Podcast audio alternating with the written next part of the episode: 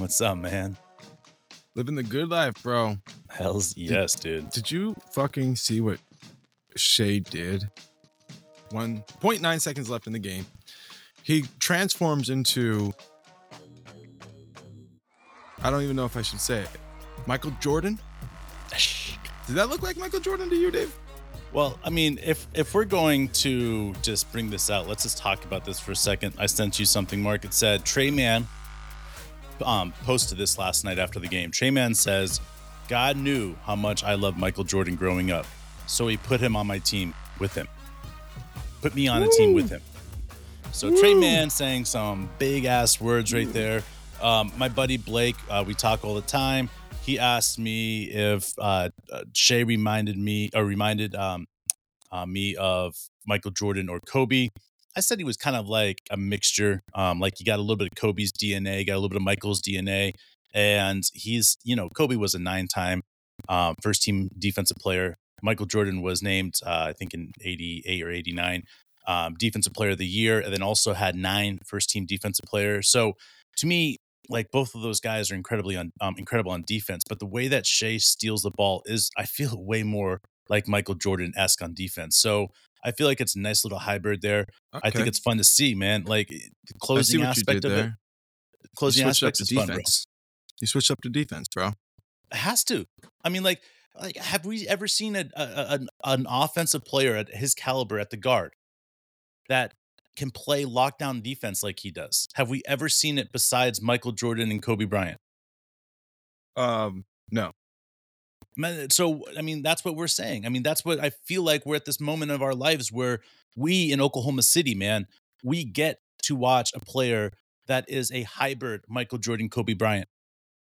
And as we get older and he gets more mature and he starts putting up more points and he does more incredible things, I think it's going to be more evident that what we're watching. So, explain to me what the fuck we're seeing with Chet.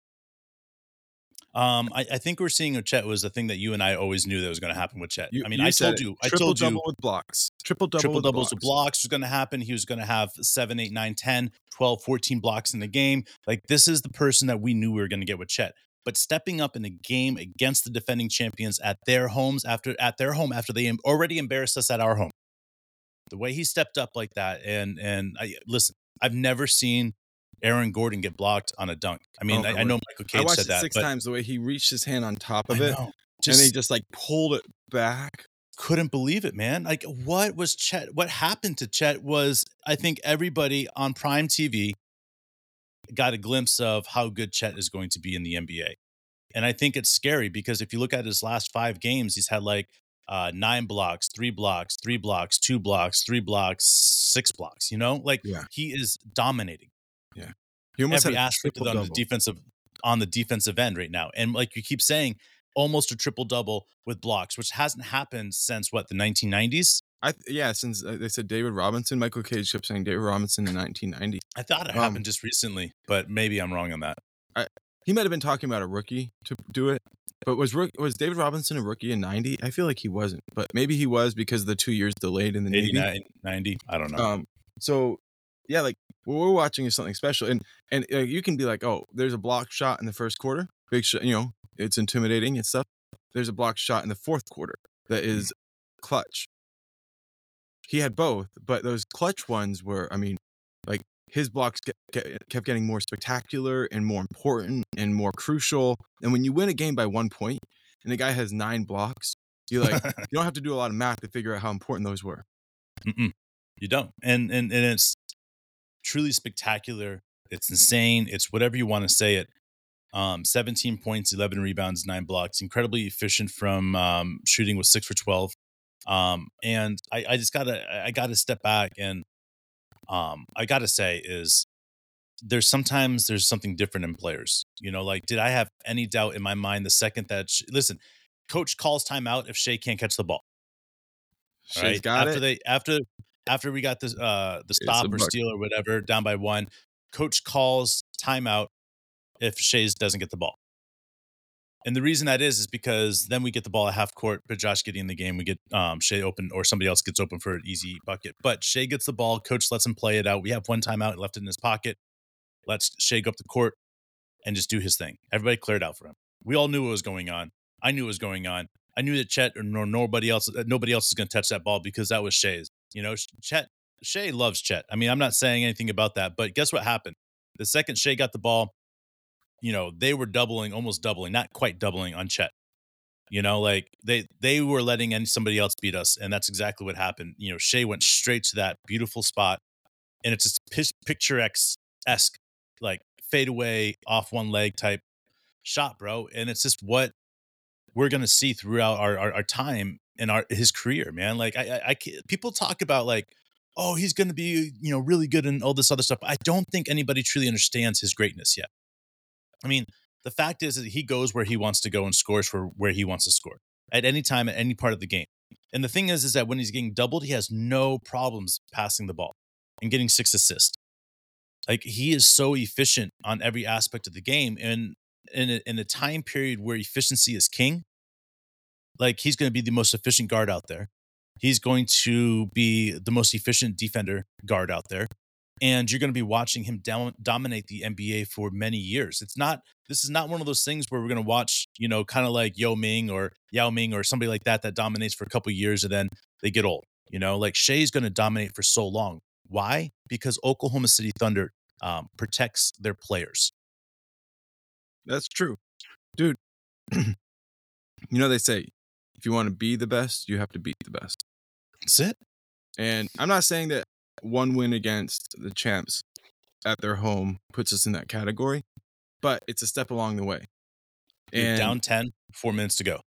There's just no way you can claim that you're the best in the league unless you've gone through these types of games and come out on top. It doesn't mean we're going to come out on top next time. We could still lose the series and series to them.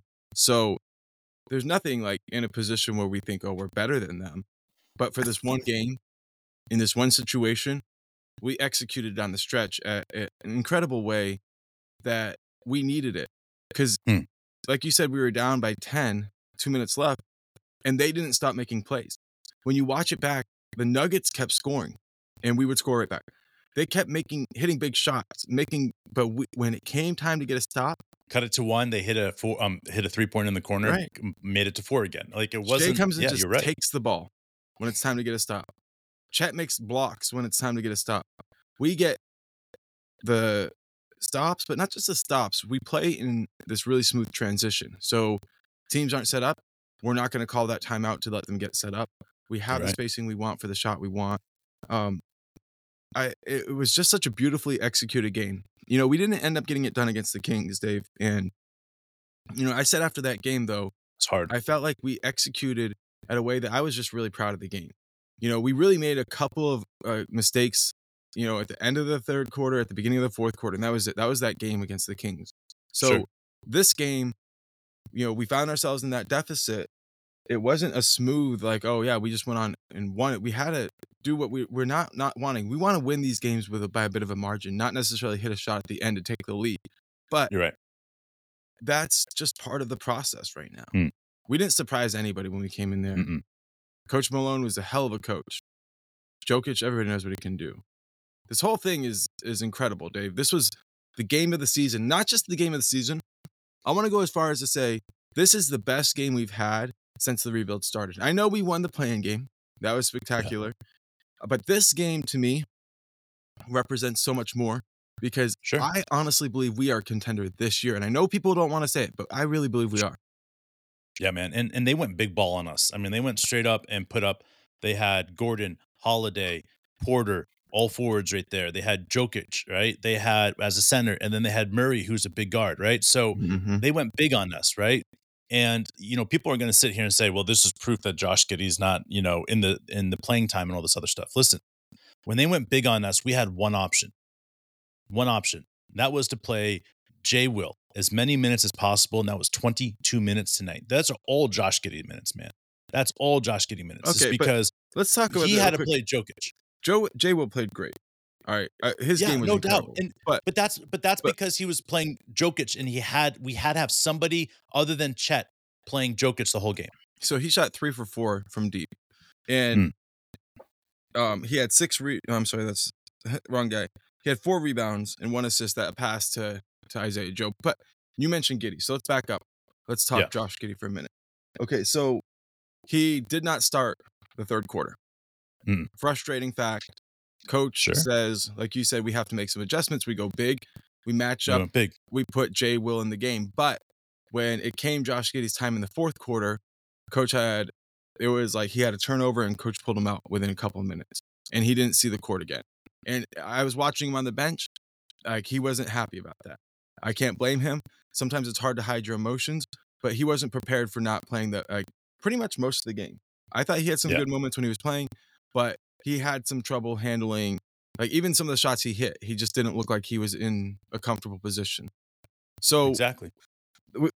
this is an unprecedented territory for all of us in this situation. So I just feel like with with Josh right now, how does the team handle where he's at? I mean, I'll be honest with you, is that I I understand that people are going to say his shot selection or this or that. Um, but I, listen, what's happening right now is we're seeing this evolution of Josh being forced to play a power forward position, and when you're Yeah. playing a power forward position on defense, you're going to be up against the you know a, a- more difficult, um, you know, physical um, players. So looking at like that, you see players like Jay Will who de- who do better because if you put Jay Will, and this is something you and I talked a significant amount of, before the season, I thought Right. that Jay Will was somehow going to start showing that he's more valuable at that power forward position to line up against Chet and kind of like this traditional power forward center position of the um, center being a big wide body like Kendrick Perkins, and then you have a uh, big lanky guy at the power forward like KG, um, like Chet. Like to me, like that makes sense a lot. But to get there, we have to figure out where the holes have to be filled. And one of those holes that have to be filled, in my opinion, is that power forward position of who we're going to stick in that place. Can Josh get bigger? Can he get faster? Can he make it so that people are are underestimating him and he becomes a better player because of it? Sure. But right now, he's learning that new position and coach is putting him in positions that are going to help him out and times that like this last night where we knew that Josh could help out the team in the third quarter, right? But the problem was was we knew Jay Will would be a better player against Jokic during that time because he's going to wear him down. And that's exactly what coach saw too. So to me it wasn't a diss on Josh.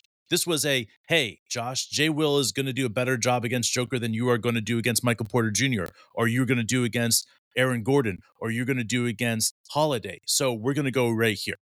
And and again, it's just the way it goes sometimes. Yo, I think you're right. I think we have to not try to look at everything all at once. We have to kind of take this game for what it was. And the matchups just weren't in favor of him and the type And this of game happens that a lot recently. Right. I mean, think about the Sacramento Kings. Think about these other teams that have legit power forwards that are out there, and you got to say, you know, this is what it's going to be like until Josh can get to that power forward body, you know, mass size. He played a really good will happen. game. Well, I'll say this about the Kings, right? he played a really good second half against the Kings. He started in Yeah. the third quarter. Um, he got ten points in the third, and then he really was he was given the the op- opportunity to close the game, and he did a hell of a job. Um, Yeah. But that's how it is for Josh right now. Like you got a guy like Isaiah Joe, who's making defensive plays, but is Yeah. obviously right. a, a guy who needs to get opportunities to close games because of his ability to knock down shots. Even when he's not knocking him down like he hasn't been, he still demands respect because at the end of the game, boom, he hits one, and it's because his teammates trust him, and he's got a shoot no no conscience when he's a shooter. Um, Case Wallace, he needs minutes. Wiggins mean, needs minutes.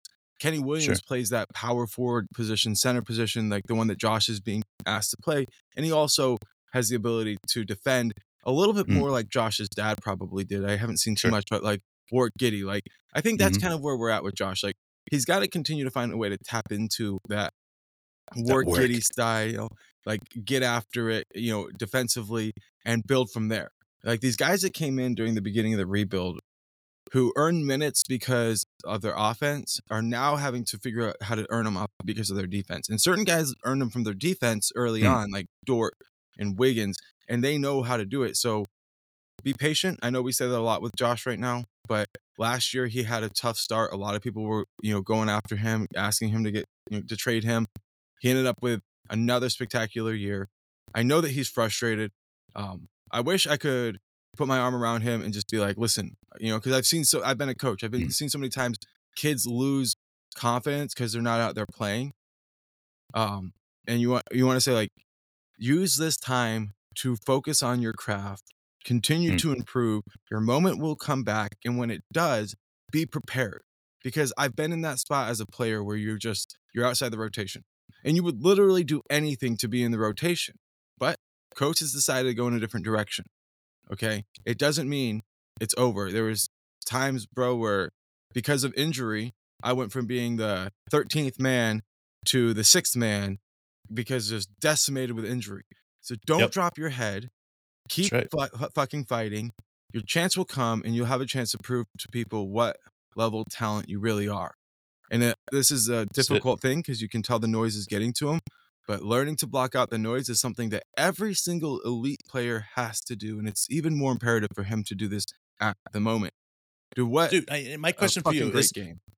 what is is 15 minutes of booing bad or is 30 minutes of booing bad? Like that's what coach is also looking at right now. And I, and I hate saying it, but every single time that Josh touches the ball, it's a boo. And and and, and that's fine. And that's the way it's going to go for quite a while. But sometimes it's rather, you know, with the way things go, we'd rather 15 minutes of it rather than 30 minutes of it. And I to me, like it's it's about getting used to it. And once he gets used to it, I don't I don't doubt that Josh is going to be a top um, player, uh, point guard slash forward in the lead, um, in the league. But our bench last night, man, But dude, 11 honestly, points from Josh, Jay Will. he needs to study film from Chet last year when Chet was sitting on the bench. Study film about how Chet cheered and encouraged because those guys were there for you when they couldn't play. And if you're out and you're only thinking about yourself, that's problematic. Because remember, Dave, we talk about this to each other all the time. Sam Presti, what does he watch? He watches the bench. Yeah. Yeah. You have to be other people focused. I'm sorry to cut you off, bro. You're talking about the bench.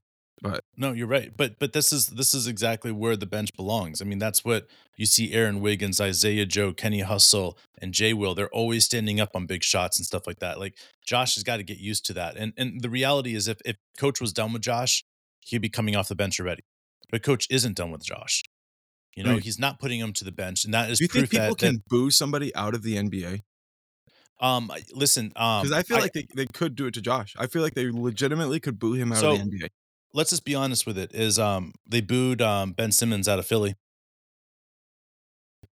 So is it abnormal for them to boo players? I mean, Kobe Bryant got booed. His There's no safe place for Josh. The only safe place that doesn't boo him right now, every time he touches the ball, is Oklahoma City. So I feel like they look at it, him but I'm saying look at his NBA. minutes.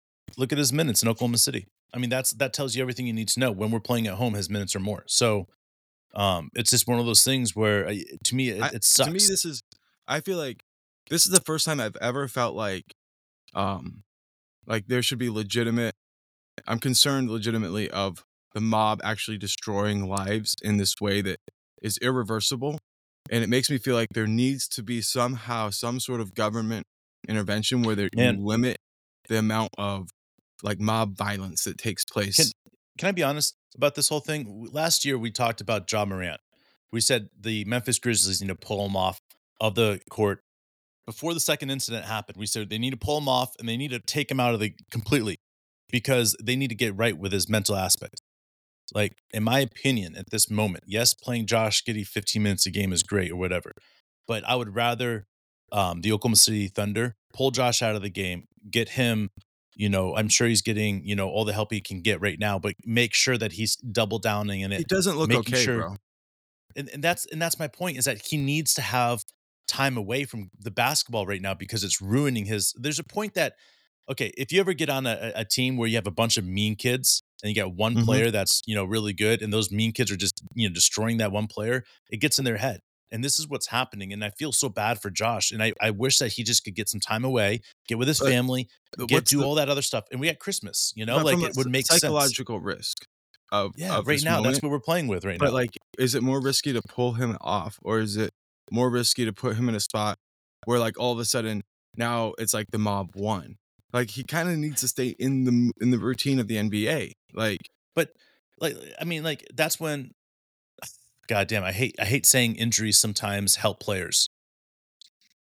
I mean, like uh, I know a what you sprained ankle, you know, like Yeah. a sprained ankle, um, um, a twisted wrist, like those things help players in, in situations like this. Like, um, I to me, like uh, Josh is one of those players that Um, if I'm Sam Presti and I'm I'm Coach D, I'm like, you know, Josh, fall down during practice and you know, act like your ankle's twisted.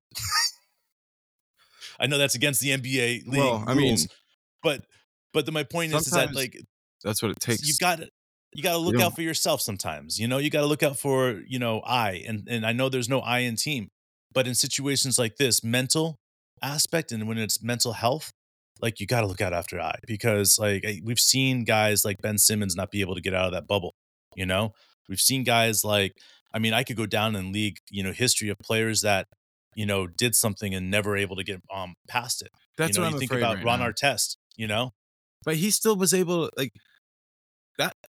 It Well, he he, stu- he was able to get over it, but think about it. For the next two years, anytime he went anywhere, everybody booed him. Yeah. You know, like eh, after he started, even after he started playing, so it was like three years down the road from the incident, and people booed him everywhere. You know, like Yeah. again, it's just I, I'm looking at this and I'm saying Josh Giddey isn't a problem right now, but the problem is is that if he doesn't get help mentally, and he doesn't get you know time away essentially to fall in love with basketball over again that it's going to be something traumatic in his life it's already dramatic but traumatic is something a whole new deal. So I think it's there's that traumatic, and then i want to address i want to address something chris j said here. Um the offensive um, rebounding is killing us. Yes but last night i counted the offensive boards because i always do that. They had two incidents where they had three or more offensive rebounds in Yeah. one play Yeah. okay? And they only end up uh last night with uh only 17 offensive boards. So i'm sorry it was three three times. Um so my point about that is um, we got nine offensive boards. I'd like to see us be within five offensive boards of the um of the other team. I think we've only a couple times this season have we ever won the offensive board uh game but the reality of, of what we play and how we play our defense it's always going to um, leave the boards open. We don't keep our big man inside always and when we don't do that it's going to be one of those on um detrimental plays. And if you look at these these trade ideas for guys out there right now and like Lauri Markkanen and this player that player or you know like there's so many different options of, of players right now that people are saying that are available. Listen I understand all that stuff. I understand what it is to say let's go all in right now. But the reality of it is that we don't know how much Chet's going to get better. We don't know how much this this offensive boards are still going to kill us. We could figure something out. We could fi- um, find a um, um, a group of guys that do really well on defensive boards, and we just play those guys a lot more. Like I don't know how this is all going to roll um, roll out, but for us to go and trade four first round draft picks for Lauri Markkanen, which we could have him for two years, I get that. But if he doesn't work in our system, then that puts us back like significant. That puts us back a lot. And I just want to stop at that moment and think about this. What's more important for us to get a big man this year, right now, on a desperate move, or for us to be patient and wait for a move like, hey, Lauri Markkanen's going to go to a team like, I don't know, Denver or something like that, and stepping up and helping a team like the Heat pick up Lauri Markkanen instead? Because then we get uh, um, extra aspects out of it. And to me, that would be more valuable than trying to take over Lauri Markkanen's contract, is getting him out of the West. It's like Yeah. get Lauri Markkanen out of the West, and then we're, we don't have to worry about that. Because I want to see in the long run this Oklahoma City Thunder team like bring in big men that fit the system. In this next draft, there's three or four big men that will fit our system that we could utilize that could play really well and that shoot the three and that know how to rebound like a mad fuck motherfucker. So I would rather keep it in house, train that player, and I know that what that means. That people are like, well, Well- that means we can't compete this year. But I disagree. I I'll say why I, I disagree. Because we're learning how to do it, bro. It's the second and third efforts on rebounds that we're starting to do again. We did it last year and we're starting to figure it out again. You can't let anybody have a clean offensive rebound. Yeah. That's how I mean, didn't you notice that? We're gang rebounding again. And I Yeah, know dude. we're not where we want to be, but there are a couple of moments in this game where we hit that that flow that I was talking about a little bit Mm. ago, Dave. Like a few weeks ago, I think I said like, "Hey, we're we're doing fine, but we're still not playing well. Yeah. Like we're we're we're, pl- we're winning games, but we're not hitting that level of flow where it's like no team can stop us." And during moments of this game, we st- we got into that where it was just mm. like we were like we were saving the ball out of bounds to another guy who was saving the ball out of bounds, and then we were all of a sudden scoring on the other end. It's like who can stop that? Like sure. flow. Yeah. And we hit it. And we're about to hit it like a motherfucker because it took us till mid January to hit it last year. And right. once You're we right. hit it, watch the fuck out because we are a contender. I want everybody just to realize that. Like, it, I know that all the smart people out there are like, oh, they're good right now. But are they really contenders? No. They don't fucking know. You don't have a defense like ours, an offense like ours, a superstar like Shai, a defensive superstar like Chet, a secondary star like J Dub, which we did not fucking talk enough about J Dub. No, dude. That was J-Dub- insane, dude. Huge play after huge play down the stretch.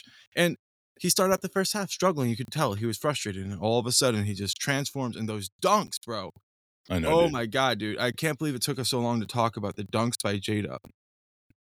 Think about think about the way he goes down the lane and angry.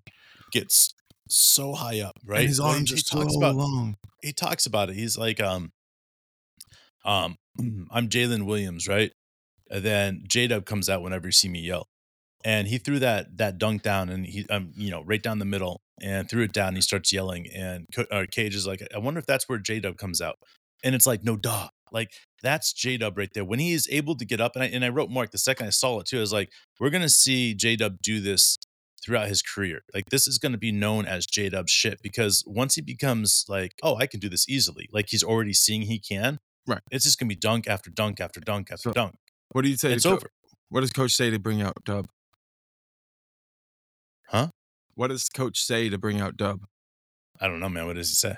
I don't know. Like, what does he got to do? Tell him it is Wheaties? You know what I mean? Like, whatever the fuck I- it listen. takes, dude. Listen, I, I think he has to put him in a situation and call a play for him. Let's just be honest. Like, I want to see coach early on call a play for J Dub that's backdoor, that's high elevated, and that's an Yeah. alley oop, whatever. Yeah. Because J Dub even threw an alley oop to uh, To uh, Chet. Chet the other last Oh, night. You oh know, and, and there's so so, many.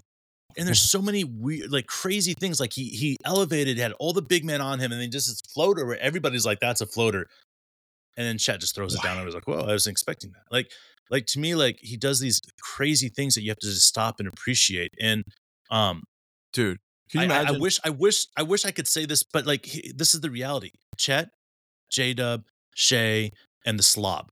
Like they all do these crazy, insane things, man. And when you when you do these things that you're just watching and you're like, holy cow, that might be the best player in the NBA at that attribute. That might be the best player at that attribute. That Mhm. might be the best player in the league. And then you start sitting back and you start realizing, like you've said, like I've said, that this year is a contending year if we stay healthy. If we stay healthy, there's not a chance in the fucking world, in the world, that this team isn't a top three in the West. And everybody's gonna be looking at us and gonna be like, holy shit, like how do we how do we play against Oklahoma City? I don't want to match up against them. You know, you're gonna be the the seven seed, which is it's gonna be one of those teams that are are fighting for it. And they're gonna be like, fuck, dude, I don't want that.